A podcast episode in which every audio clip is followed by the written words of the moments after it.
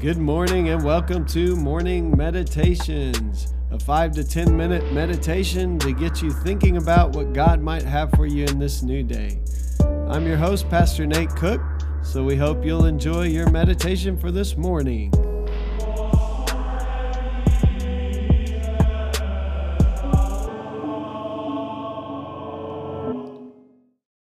This is Pastor Nate, and this is your morning meditation for Monday, July 1st, 2019.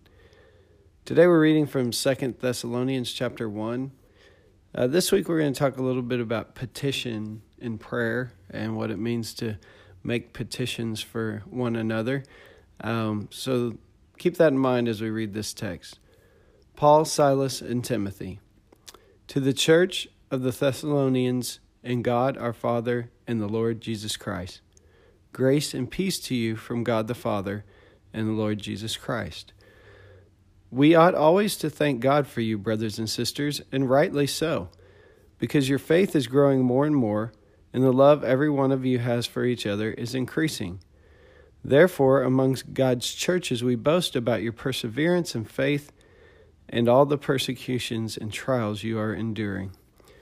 All this is evidence that God's judgment is right, and as a result, you will be counted worthy of the kingdom of God, for which you are suffering. God is just. He will pay back trouble to those who trouble you, and give relief to you who are troubled, and to us as well.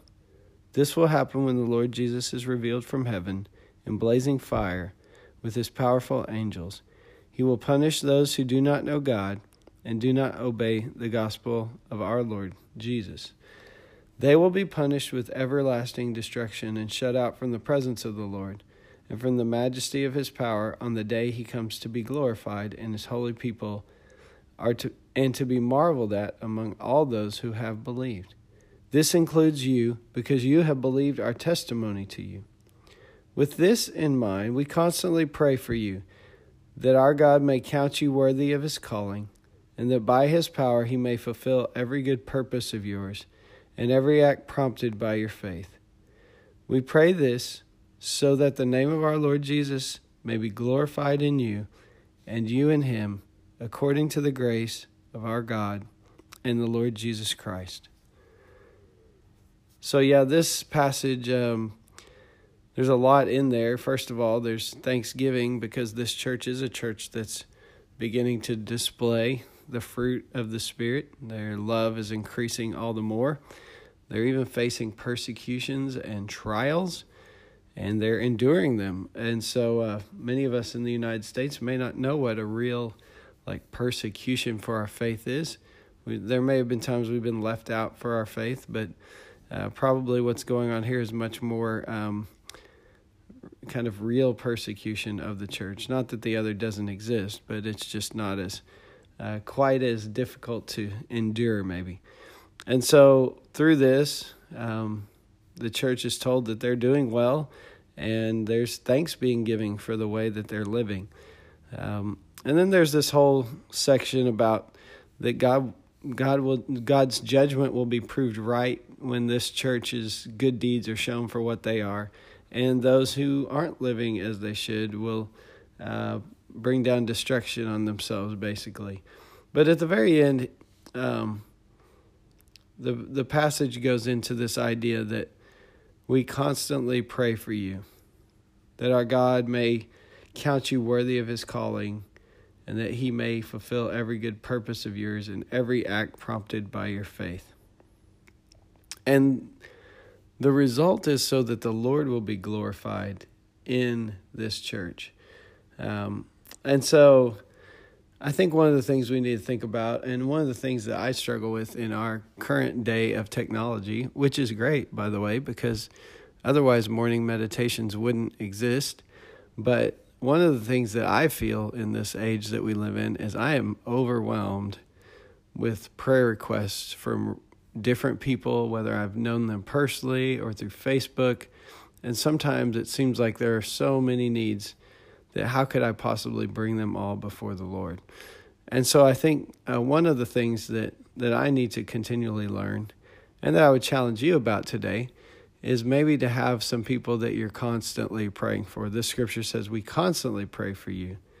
um, that our God may count you worthy of his call of the calling of his name. Um, one of the things that I have set on my timer is to pray for my boys, my family, um, at a certain time early in the morning, and then to pray for my church family. And I think this is kind of what's going on here.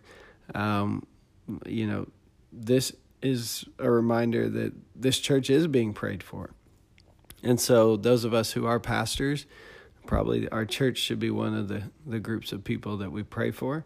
And whether we take them systematically, you know, praying for a few people a day or however we do that, uh, praying for our people is important.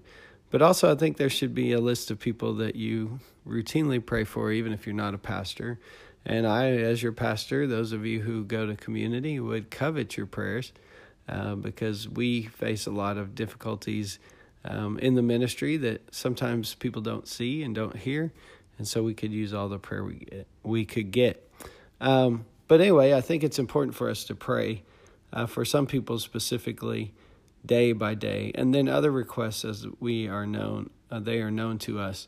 I think there's only you know there's only so many people in a day that we could remember to bring before the Father, and so um, maybe finding systematic ways to pray for one another, uh, whether that be praying like you know one week at church we might even pray you know locally and then globally and just kind of understanding the different arenas that we are called to pray for and so i think that might be a good thing for our personal lives as well to pray for maybe families at sometimes uh, pray for you know sick people in our church at a different time uh, pray for others that we are concerned about and then needs as they arise uh, just making sure we get those in when we can. The the big thing is is that um, the scripture says we are constantly praying, and I think that's uh, one of the things that that in the church we could stand always to learn is to continually pray, to pray first and then worry or try to figure it out later. Ask God to help us figure it out. So many times in my life, it's been the other way around, unfortunately, and I'm learning my lessons slowly but surely. But it's been worry first and pray later. And I'm praying that God will help me to pray first and worry later, and also um, to not try to work things out in my own mind as soon as I hear about a situation or a problem, but to rely on God's wisdom. So today, I want to encourage you as we begin this week about petition. Uh, maybe you think of ways that you uh, you have a group of people that you're constantly praying for, um, as as this text says but then also some ways that you could pray for different arenas of your life uh, systematically so that we are constantly praying. Hey, that's just a thought for this morning. I hope you have a great day. Well, thanks again for joining us for this morning meditation. Hey, do us a favor rate us on iTunes or even leave some feedback about our podcast so that other listeners can know how much you enjoy your morning meditations. Hey, have a great day.